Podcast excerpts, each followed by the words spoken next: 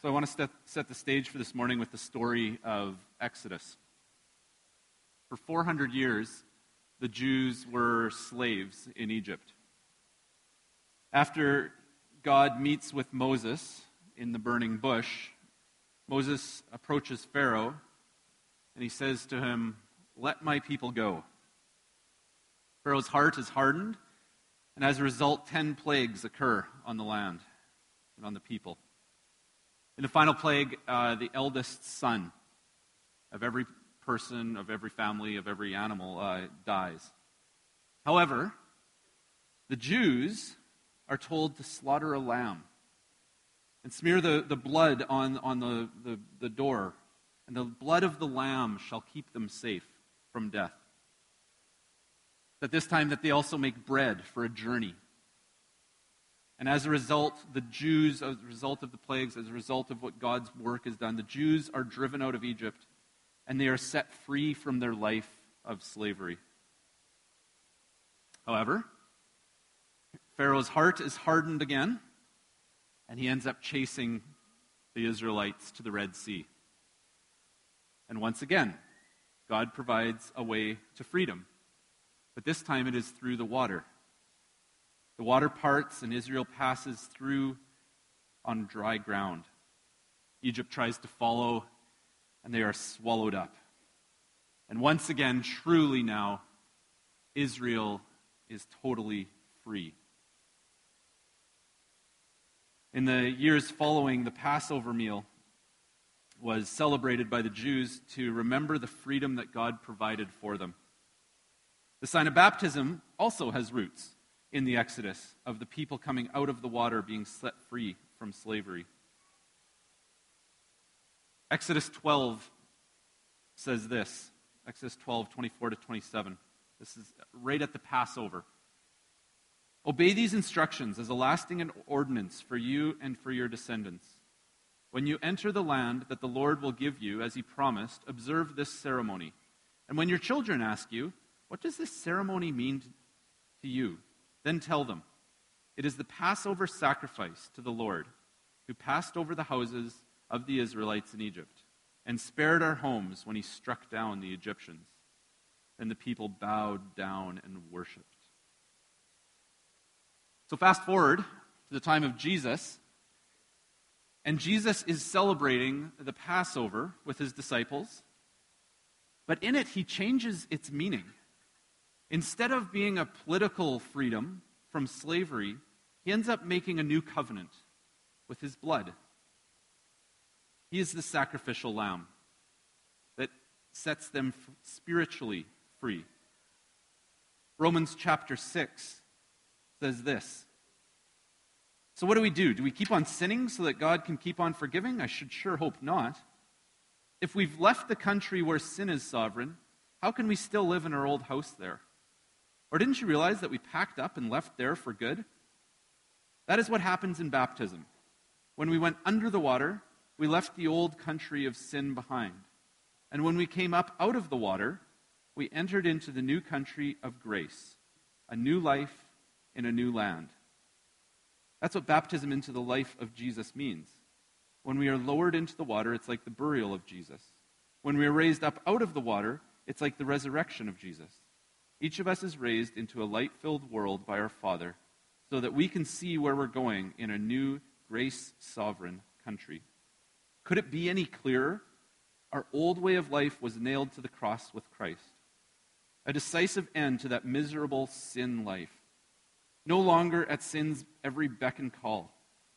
What we believe is this if we get included in sin's in Christ's sin conquering death, we also get included in his life saving resurrection. We know that when Jesus was raised from the dead, it was a signal of the end of death as the end. Never again would death have the last word. When Jesus died, he took sin down with him. But alive, he brings God down to us. From now on, think of it this way sin speaks a dead language that means nothing to you. God speaks your mother tongue and you hang on every word. You are dead to sin and alive to God. That's what Jesus did. I love that description. Uh, it's from the message version. Paul states it this way when he talks about the Lord's Supper in 1 Corinthians 11. The Lord Jesus, on the night he was betrayed, took bread. And when he had given thanks, he broke it and said, This is my body, which is for you. Do this in remembrance of me. In the same way, after supper, he took the cup, saying, This cup is the new covenant in my blood. Do this whenever you drink it, in remembrance of me. For whenever you eat this bread and drink this cup, you proclaim the Lord's death until he comes. So, as we celebrate the Lord's Supper today, we look back at his death and at his resurrection, which sets us free from sin and death. And then we also look at the present and we look inward into our own lives and confess areas where we're not living right before God. We look around, we look to others to ensure that our relationships with one another are also right. So then, after looking back and looking at the present, then we also look to the future. We look to Christ's return when we will celebrate with him in eternity. There's always a few questions around communion that I want to, want to end up addressing, just so that people are a little more clear, take a little bit maybe more time this morning on this one. The question of who is communion for? Who, who should take it? My answer to this is everyone. Jesus asks everyone to come to his table. He is waiting to return until everyone believes in him. The thing is, it, it, it's his table. It's, it's not my table that I'm inviting you to today. And because it's his, his table is holy. It's Jesus' table. Jesus is holy. His table is holy. And as a result, even though everyone's invited, you don't get to come however you want. You don't get to come on your terms. You must be clean. You must be washed clean by the blood of the Lamb. So picture this to get it through a little bit clearer, maybe. Hopefully, many of you uh, have had a, a good family gathering recently. The grandkids are outside playing, or maybe they're out down in the basement, and it's time for supper. let's say it's grandma or mom or someone says, Okay, kids, come on up. Time for supper. Wash your hands. Wash your hands. You don't get to eat supper without washing your hands. You don't get to gra- come to grandma's table with grimy hands that have been sweaty and mucky and you know playing with all sorts of stuff. Lord's Supper is the same. Everyone's invited, except we don't wash our own hands. We allow Christ to wash us clean. So everyone is welcome. You just can't bring sin with you. You can't bring your own dirt, your own grime, your own mucky hands to the table. You need to recognize that Jesus is the one who forgives and washes clean. Second, you need to eat at the table with everyone else. There's no kids' table. There's no second class table. There's no third class table at the Lord's table. We have one big, long table that extends throughout time. We eat at the same table as equals. All of us have sinned. All of us have been forgiven. You don't get to eat on your own. Take it and go watch TV. You know, I'll just do my own meal on the side while all the crazy family members, the in laws, oh boy, you know. we all eat together.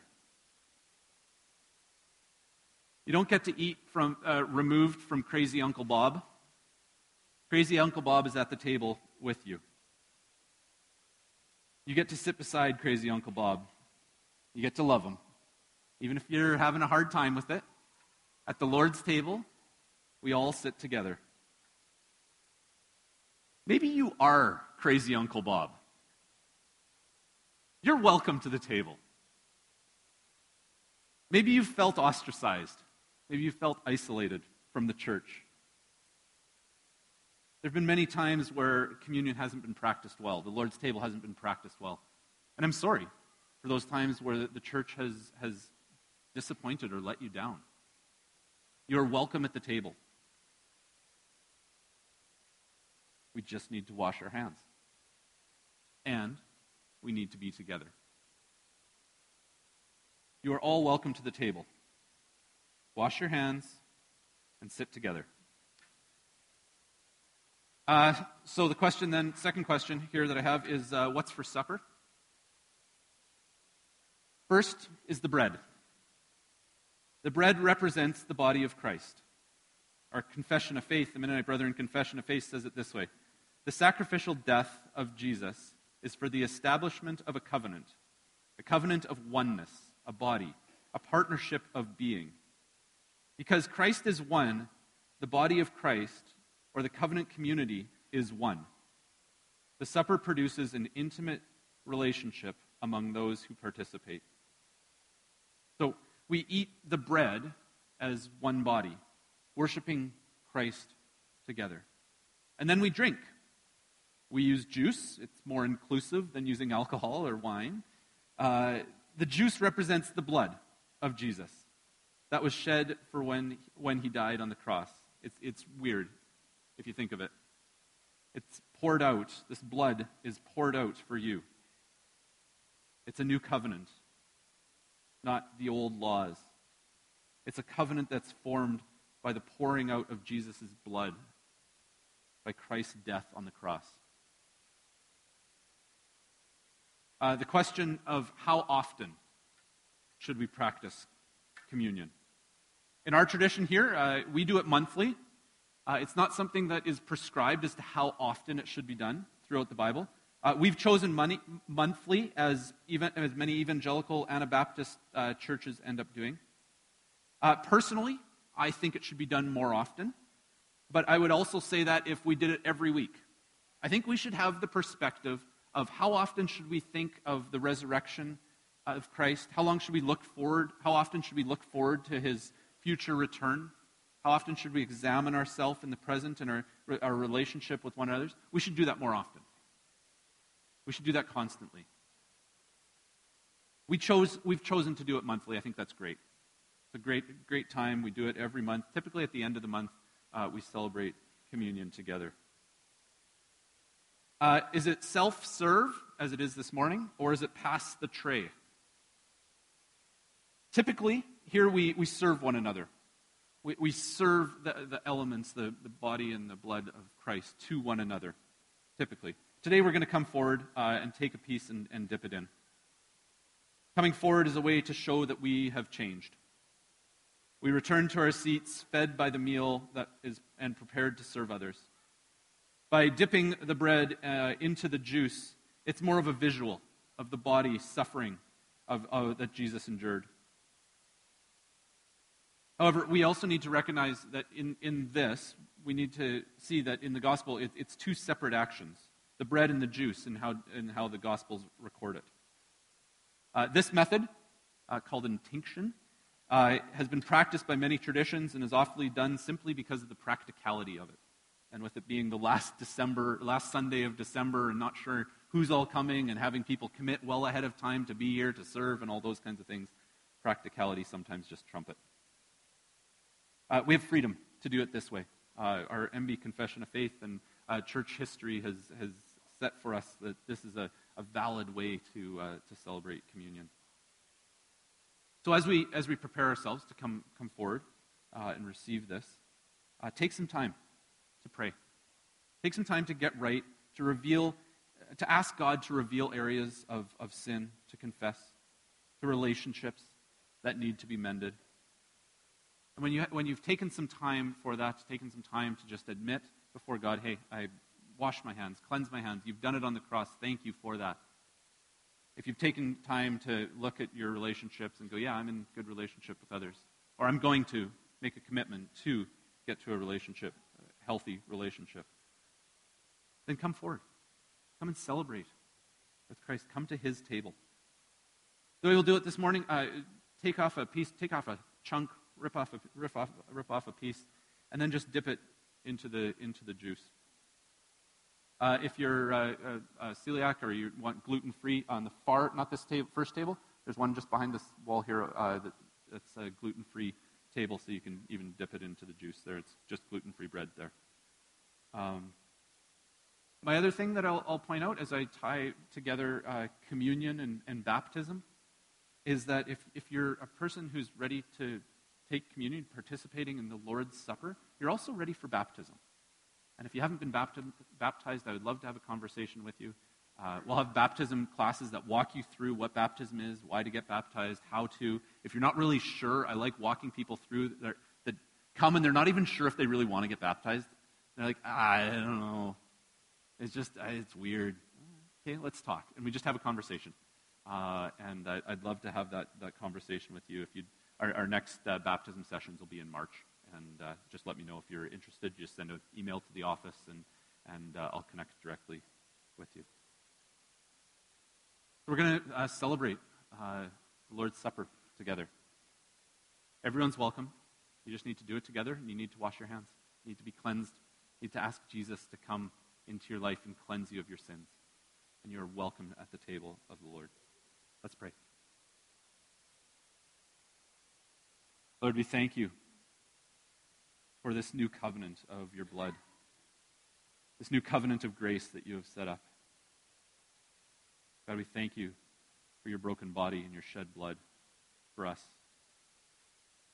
For those times where, where we didn't hit the mark, we didn't, we didn't get things right according to your standard, that you, we can still be in relationship with you. God, thank you that we can do this in community. Thank you that we can do this in freedom and in safety, whereas so many other believers around the world don't have those freedoms.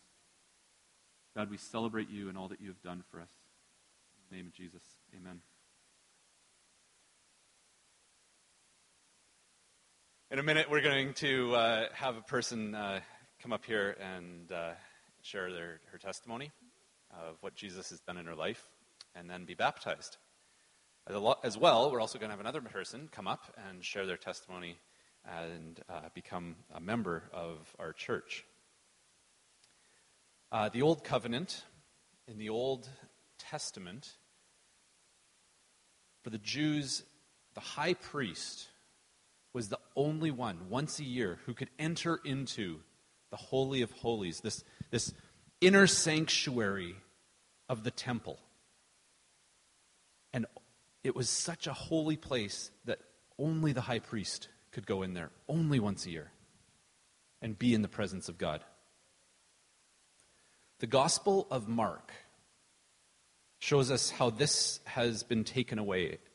He uses a really unique word. For those of you who are Greek scholars far beyond me, forgive my pronunciation here, schizome, something like that.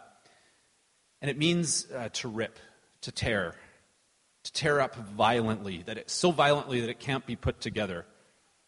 We schizomide the bread with the juice. Mark uses this word uh, twice in his gospel, once at the beginning and once at the end. Mark 1:10 is records Jesus' baptism. And it says this, as Jesus was coming up out of the water, he saw heaven being torn, ripped, not being able to be put back together. So heaven torn open and the Spirit descending on him like a dove. That's Mark's Christmas story of how Jesus, God incarnate, came to earth and changed the course of history. He doesn't go into the whole long Luke story with the wise men and all that. He basically just says, Heaven has been ripped open, and here he is.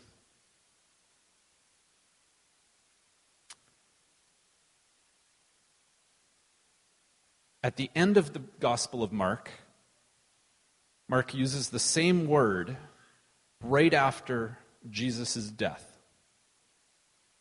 Mark 15 says this With a loud cry, Jesus breathed his last.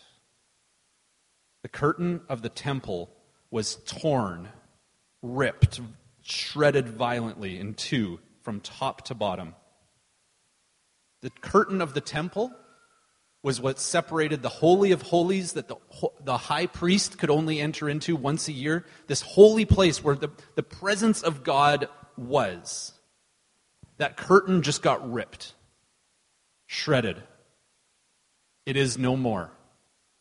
God is no longer confined to this holy spot.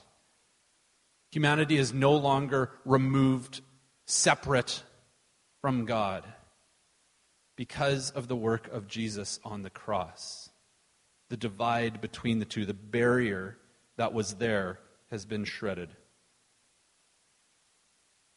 Between God and humanity, God has come to humanity. Jesus' baptism, when the heavens are rended, when the heavens are torn open, certainly made a statement to people. And Jesus sets an example for us in, at his baptism. Baptism is a statement. The statement that Julene is going to make this morning is that she's a follower of Christ and wants the church and community to know about it. Becoming a follower of Jesus can be done as simply and quietly as a simple prayer in a person's bedroom. No one else is around. However, when people get baptized, they are making the statement that they don't want to be quiet about their faith. They want it to be public. Julene wants you and the church community and the, community around us to know that she is a follower of Jesus. It's a statement that gets made, it's public. Baptism is also a sign. A sign in the Bible indicates God's presence. Some say that it's a public sign of what's happened privately. Others say that it's an outward sign of an inward reality. It's a sign of the transformation that's happened in a person's life. As they're, they're put under the water, it's a sign of them leaving their old way of life. When they're washed clean and they're raised to new life as they come out of the water. It's not that this happens to them right now, in the, in the moment. It's not their moment of salvation, of being washed clean. It's a sign of what has happened to them. It's a sign of what God has done in their life. It's a sign of being one with Christ as he died and was risen again. Our confession of faith says this Baptism by water is a public sign that a person has repented of sins, received forgiveness of sins, died with Christ to sin, been raised to newness of life, and received the Holy Spirit. Baptism is a sign of the believer's incorporation into the body of Christ as expressed in the local church. In baptism, a, person is incorporated into the local church. This is not just the, the church worldwide and throughout time, although that's definitely a part of it, but also a local expression where a person can grow and mature in Christ with the local faith community. So we've, we've chosen to combine that and co- with membership. We've called it membership, a way to, to strengthen the community discipleship. Members are publicly committing to the health and vitality of this church. Julene is publicly demonstrating that she has been transformed in the image of Christ.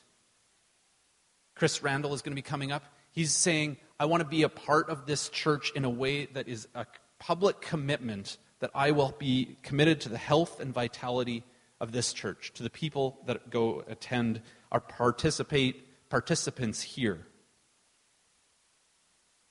Uh, one component that we have to help this is our what we call the sponsorship system. Uh, new members have been partnered with existing members that have and have committed to connect with them and pray for them for their first two years as members. Uh, sponsors are ch- typically in, intentionally chosen from outside of their regular circles of interaction for the purpose of encouraging diversity in our body. And we've seen great results as people have, have, connected with one another that they wouldn't normally meet or even talk to on a Sunday morning. And yet now they're discipling one another and growing in Christ together. In case you wonder, over the 50 years of uh, history with this church, uh, 650 plus baptisms have happened. We average about 13 baptisms a year. I think that's something worth celebrating in our church. And again, if you're interested in, in being baptized or, or becoming a member of our church, uh, there's more information uh, by the Welcome Center for you. So, I would like to call Chris and Julene both up here now. Uh, in our tradition, uh, people share their faith story of what Jesus has done in their life. Uh, the way we'll, we'll, do this is uh, Julene will go first, and, uh, and then me and her will run up to the tank and get baptized. And then I've asked Chris to, uh, to share a bit of his story as well.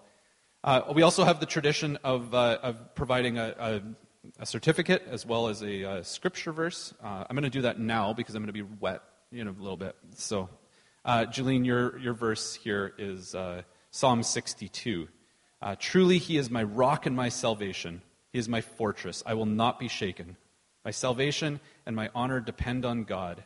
He is my mighty rock, my refuge. Trust in him at all times, you people. Pour out your hearts to him, for God is our refuge. And Chris, your verse is Psalm 147. The Lord delights in those who fear him, who put their hope in his unfailing love.